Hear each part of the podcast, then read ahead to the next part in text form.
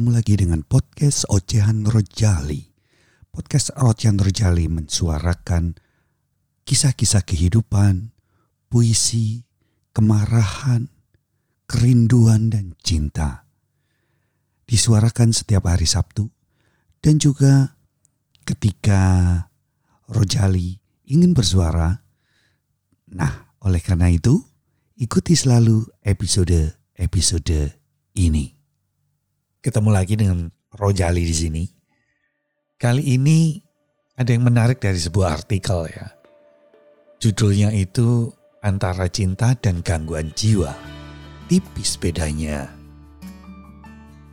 Gairah membara. Kegembiraan memuncak. Perilaku terkadang seperti orang sakit jiwa. Itulah gambaran sederhana ketika cinta masuk dalam kehidupan seseorang. Kalian tentu nggak asing dengan kisah seseorang yang tergila-gila pada kekasihnya, bucin parah, atau mabuk kepayang gara-gara cinta. Entah sejak kapan cinta kemudian diserupakan dengan penyakit. Tapi yang jelas, ketika cinta datang, berbagai gejala tak biasa mulai muncul. Walau begitu, banyak juga pakar yang mengklaim bahwa mencintai justru tanda orang yang sehat mentalnya. Yang mencintai lo ya. Kalau dicintai, gak tahu ya. mencintai berarti memberikan cinta, bertindak laku berdasarkan cinta, dan hidup dalam cinta itu. Apa sebenarnya makna cinta? Mengapa cinta kelihatan begitu nyata, namun juga penuh misteri? Sebetulnya ada jawabannya kok. Juga kalau misalnya mengapa cinta membuat orang menjadi orang. orang, orang menjadi sembrono, gembira, penuh gairah asmara, bahkan kadang-kadang hilang akal. Waduh, dicopet kali ya? Kalau dicopet siapa pencopetnya? Walaupun kayak begitu ada penjelasannya loh. Mengapa cinta menjadikan sepasang kekasih sanggup saling menatap dan terpesona satu sama lain sepanjang malam? Kalah tuh satpam. Ilmu pengetahuan sudah mencatat loh latar belakangnya. Kita akan mulai dengan melemahnya romantisme. Yuk kita awali dengan mengingat bagaimana hubungan dengan pasangan dimulai. Apa yang kalian ingat? Pasti perasaan menggebu, ingin melakukan apa pun demi dirinya. Melihat hatinya senang bukan kepalang. Ya, melihat aja tuh, udah bukan kepalang. Kalau menyentuhnya, bikin hati bergetar dan perasaan-perasaan indah lainnya yang sulit untuk digambarkan. Yang pasti, Anda dipenuhi cinta. Lalu, ketika hari pernikahan tiba, cinta semakin membara sebab seks melengkapi. Ya. Dan seiring waktu, cinta itu akan terasa semakin kuat. Hari demi hari, ketika cinta dipupuk dan diairi, ia akan tumbuh dengan akar yang kuat. Kalau lo ya. Yang celaka adalah ketika hubungan tidak dirawat baik-baik. Cinta yang tadinya manis bisa-bisa bikin pahit hati. Umumnya, perusak utama hubungan cinta adalah ketidakjujuran. Katakan Anda sudah menikah selama tujuh tahun atau lebih dengan pasangan kalian. Masihkah gairah kalian untuk berhubungan seks dengannya sama persis seperti pada tahun pertama pernikahan? Masihkah setiap hari berjumpa rayu sama seperti saat pacaran dulu? Masihkah pasangan terlihat mempesona walau lingkar pinggangnya kini melebar? Jawablah sendiri pertanyaan ini dalam hati ya friend. Gak ada yang salah dengan perubahan perasaan, gairah, dan sikap dalam sebuah hubungan pernikahan yang berlangsung dalam waktu yang lama. Gak, ber, gak, gak, gak, gak, gak hanya dalam pernikahan ya. Dalam pacaran pun bisa juga kayak begitu. Gak ada yang salah. Toh kalian dan pasangan masih saling mencintai. Namun, kita sama-sama mengerti memang sulit mempertahankan keromantisan dengan cara yang sama seperti dulu. Walaupun dulu terkadang cinta membuat seseorang menjadi tidak mengenal malu, kemungkinan besar gairah seksual mematikan bagian pemikiran kritis, kesadaran diri, dan perilaku rasional. Singkatnya, kala itu cinta membuat seseorang jadi bodoh ketika berbagai urusan mulai muncul, kehadiran anak, keuangan, pekerjaan, dan lain-lain yang datang bersamaan dapat membuat ikatan pernikahan atau pacaran yang cukup lama semakin kuat, namun juga melemahkan sisi-sisi romantis dalam hubungan. Lihatlah, cinta tidak melulu seperti digambarkan dari berbagai literatur legendaris seperti Romeo dan Juliet cinta memang indah, tetapi dalam realitanya cinta juga rumit. Lamanya waktu Anda saling jatuh cinta dengan pasangan, tak sehari, setahun, sepuluh tahun, bahkan dua puluh tahun, tidak menentukan kalian katam dengan cinta. Itulah sebabnya orang bijak berkata, cinta itu masih perlu dipelajari setiap hari uh, ada selentingan tentang bahwa itu bisa terlihat di MRI, mesin MRI. Kita pernah mendengar bahwa cinta adalah sebuah reaksi yang lahir dari otak, bukan dari hati. Antropolog dari Kinsey Institute Indiana University, Helen Fisher, yang banyak melakukan penelitian biokimia cinta, waduh, ada biokimia cinta ya, yang menyebutkan cinta yang sejatinya terdiri atas nafsu, asmara, dan keterikatan pasti mengalami masa surut atau pasang surut. Ditambah dari penjelasan psikolog analisa eh, seseorang yang bernama Hendrawati. Mengutip pendapat psikolog sosial Douglas Kendrick, cinta itu adalah rangkaian, rangkaian apa? rangkaian keputusan yang diambil secara berangsur-angsur atas dasar prasangka. Dalam proses pengambilan keputusan ini, keputusan untuk mencintai ya, melibatkan fungsi kognitif yaitu berpikir. Tentu dia untuk menjelaskan bahwa cinta bukanlah soal perasaan semata. Soal pilihan cinta, Fisher berkata, seorang perempuan tanpa sadar memakai orgasme sebagai cara untuk memutuskan apakah pria cocok untuknya atau tidak. Wah, gila ini men. Bayangin, cewek ternyata memutuskan juga bisa memakai keputusan bahwa orgasme itu apa namanya? secara secara naluriah bisa dipakai untuk memutuskan apakah pria itu cocok dengannya atau tidak. Ya. Misalnya kayak gini nih maksudnya nih kalau cowok itu kasar, tidak sabar ketika bersamanya dan dia si cewek itu tidak mengalami orgasme bersama, maka secara naluri ia akan meragukan pria itu untuk menjadi pasangannya seumur hidup. Ini kata ahli lo ya. Itu sebabnya secara nyata cinta itu dapat dipahami dengan bahasa cinta yang terlihat seperti sentuhan, perhatian, dan kerelaan hati merupakan bahasa cinta.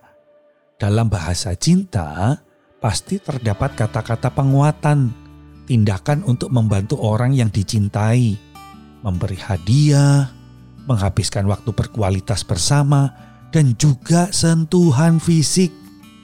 Gak hanya itu, menurut Fisher, cinta dapat dilihat melalui reaksi dalam otak atau tubuh manusia yang dapat disingkapkan melalui alat magnetic resonance imaging atau MRI, penelitian Fisher dan kawan-kawan dilakukan pada beberapa orang yang mengalami jatuh cinta gila-gilaan selama tujuh bulan.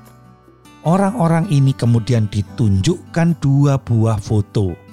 Satu foto orang yang mereka kenal, satu lagi foto yang mereka cintai, yaitu orang yang mereka cintai. Hasilnya luar biasa. Saat masing-masing peserta melihat foto kekasih hatinya, bagian otak yang berkaitan dengan rasa senang, yaitu ventral tegmental dan caudate nucleus terlihat menyala. Tampaknya di bagian otak inilah lokasi cinta itu berada. Caudate nucleus yang menyala itu adalah bagian otak yang penuh dopamin. Hormon ini seperti kita ketahui adalah hormon yang memicu rasa senang, bahagia, gembira, percaya diri dan penuh motivasi. Reaksi dopamin yang memicu berbagai hal indah itu juga dialami ketika jatuh cinta. Fenomena inilah menurut Fisher yang menjadi salah satu komposisi dari ramuan cinta yang tumbuh secara natural dalam tubuh. Itu dopamin itu yang kemudian menyiapkan kekuatan, kegembiraan, perhatian, dan dorongan yang kuat. Itu sebabnya cinta bisa bikin kita gak bisa tidur sepanjang malam. Bahkan mengabaikan resiko apa pun. Itulah cinta.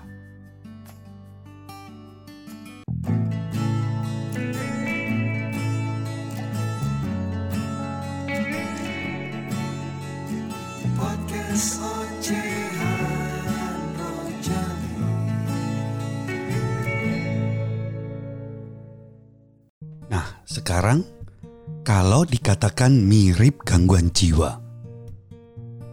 Kembali pada ocehan yang awal. Gak heran banyak yang mengira orang jatuh cinta itu sama aja dengan orang sakit jiwa. Cinta bikin orang gak takut celaka dan bahaya.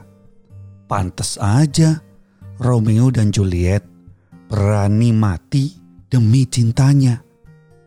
Ya, cinta itu memang tidak jauh berbeda dengan penyakit jiwa. Fenomena ini dijelaskan oleh Donatella Marsetti, profesor psikiatri dari Universitas Pizza Italia yang melakukan penelitian biokimia mengenai penyakit cinta. Ia mencari persamaan antara cinta dan gangguan mental yang disebut obsesis. Aduh, susah, susah. Apa? Obsesif kompulsif atau OCD, Obsessive Compulsive Disorder. Bersama rekannya, Marasati melakukan penelitian dengan mengukur kadar serotonin dalam darah 24 orang yang tengah jatuh cinta selama enam bulan terakhir dan terobsesi terhadap objek cintanya setidaknya empat jam sehari. Hasilnya, serotonin yang merupakan hormon pemberi rasa nyaman dan senang menjadi tidak seimbang. Hal yang sama juga terjadi pada orang yang mengalami OCD tadi. Perbandingannya berdasarkan penelitian Maraziti antara orang yang jatuh cinta dan OCD dibandingkan mereka yang tidak memiliki OCD adalah 40% lebih rendah. Orang jatuh cinta dan OCD, ketidakseimbangan serotoninnya sama-sama lebih rendah 40% ketimbang orang yang normal. Artinya, cinta dan OCD memiliki reaksi kimiawi yang sama. Jadi, gangguan jiwa dan cinta tak nampak perbedaannya. Nah, lo gimana lo? Nah, yang menarik juga masalah birahi dapat luntur. Seks adalah anugerah yang melengkapi indahnya pengalaman bersama orang yang dicintai. Namun, kita juga mesti menyadari bahwa hampir semua penelitian di seluruh dunia mendapati bahwa nafsu birahi pasti dapat hilang dan akan berakhir. Mungkin Inilah yang menjadi kontra dari cinta yang membara. Seringkali karena selalu mengaitkan cinta sama dengan seks, maka ketika nafsu seks memudar, seolah cinta juga punah. Hei, padahal nggak sepenuhnya selalu begitu. Perlu dipahami, cinta bukanlah satu-satunya alasan mengapa seseorang ingin menghabiskan waktu bersama seumur hidup dalam ikatan pernikahan. Kalau mengutip teori Steinberg, kata analisa, cinta memiliki tiga komponen penting, yaitu hasrat, keakraban, dan komitmen. Cinta yang ideal membutuhkan komponen tersebut.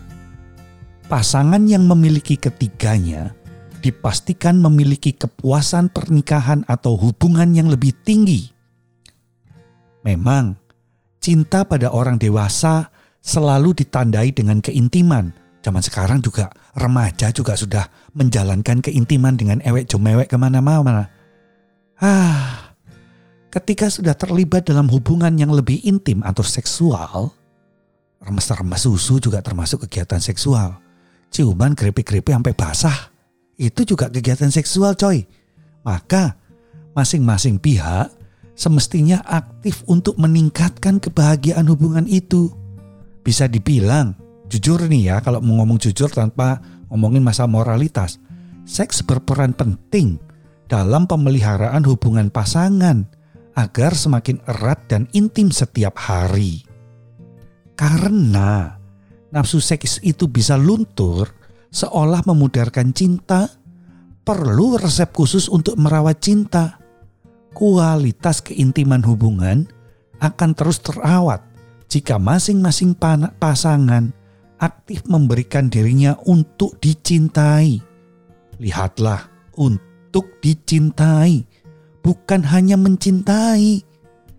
Ada orang yang gagal mempertahankan keintiman hubungan karena terlalu sibuk mencintai tanpa membuka diri untuk dicintai.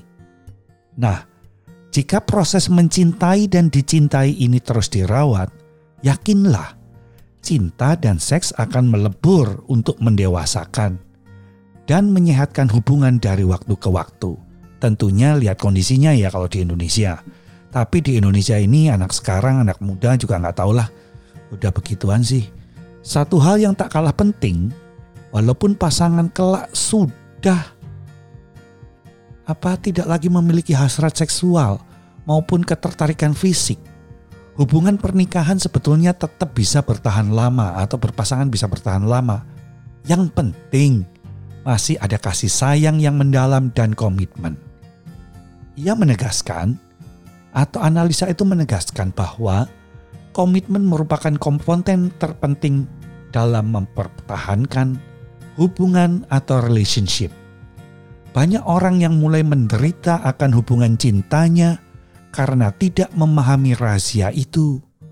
Ia memisahkan cinta dan seks sehingga hal itu menghambat dirinya mengekspresikan seksualitas, mengganggu perasaan dan kepercayaan, juga melukai komitmen. Karena itu, penting sekali dalam hubungan cinta kalau sudah suami istri menjadikan seks sebagai sebuah kesenangan bagi dirinya dan pasangan, bukan hanya untuk diri sendiri, namun keduanya. Untuk mencapai kenikmatan seksual yang terus terpelihara, setiap pasangan sebaiknya mengetahui kiatnya. Bagi pasangan yang sudah lama menikah, aktifnya kehidupan seks mesti dilakukan dengan tekad dan keikhlasan untuk melakukannya sekalipun sedang tidak bergairah demi menyenangkan pasangan dan merawat cinta kan gak ada salahnya. Pakailah lima indera yang kita miliki untuk terus dekat dan erat dengan pasangan. Misalnya dengan belayan, pijatan pada pasangan dari sisi romantis hingga erotis. Sering-seringlah membicarakan dengan pasangan bagaimana caranya agar kegiatan seks semakin menyenangkan cinta perlu dirawat agar ia semakin mengikat erat. Nah, untuk remaja-remaja, jangan dulu ya, nanti dulu sekolah dulu cari duit dulu. Jangan mencari keenakan sendiri ternyata justru merugikan diri sendiri. Ya, kalau berdasarkan norma ya begitulah ya. Tapi baik atau buruknya kalian ambil sendiri deh. Itu hidup-hidup kalian. Ya. Yang digarisbawahi adalah menurut teori cinta Steinberg, seseorang tetap dapat terikat dalam sebuah relationship walaupun cintanya memudar jika mereka tetap menjaga komitmen. Gitu ya. Nah, kemudian ada hal yang lain lagi yang penting lagi bahwa dalam penyelidikan atau penelitian dari Mara City dari University uh, Pisa Italia, Donatella Mara City, dia melakukan pengukuran kadar serotonin dalam darah 24 orang itu. Antara orang yang jatuh cinta dan OCD dibandingkan dengan mereka yang tidak memiliki OCD adalah 40% lebih rendah. Orang jatuh cinta dan OCD ketidakseimbangan serotoninnya sama-sama lebih rendah 40% ketimbang orang yang normal. Artinya, cinta dan OCD memiliki reaksi kimiawi yang sama. Jadi, gangguan jiwa dan cinta tak nampak perbedaannya. Itulah sebabnya mengapa cinta dan sakit jiwa atau gangguan jiwa itu tipis sekali perbedaannya. Maka mari kita melihat sebagai satu cinta yang sehat. Cinta yang sehat memang member, saling memberi, uh, ada uh, kedekatan secara fisik. Lalu gimana yang LDR? Well, kalian tahulah masalah seksualitas. Apakah dalam otak kita ataukah dalam fisik kita? Walaupun sentuhan fisik itu penting, tapi otak sebagai organ yang paling utama. Oleh karena itu, salinglah terbuka untuk berbicara mengenai hal ini dan hindarilah hubungan seks sebelum pernikahan karena apa? Karena ini akan hanya menjadi sesuatu yang sia-sia dalam kehidupan. Dari si A pindah ke si B sama aja rasanya. Jangan sampai ketika cinta kehilangan maknanya. Sampai di sini dulu. Salam Jali.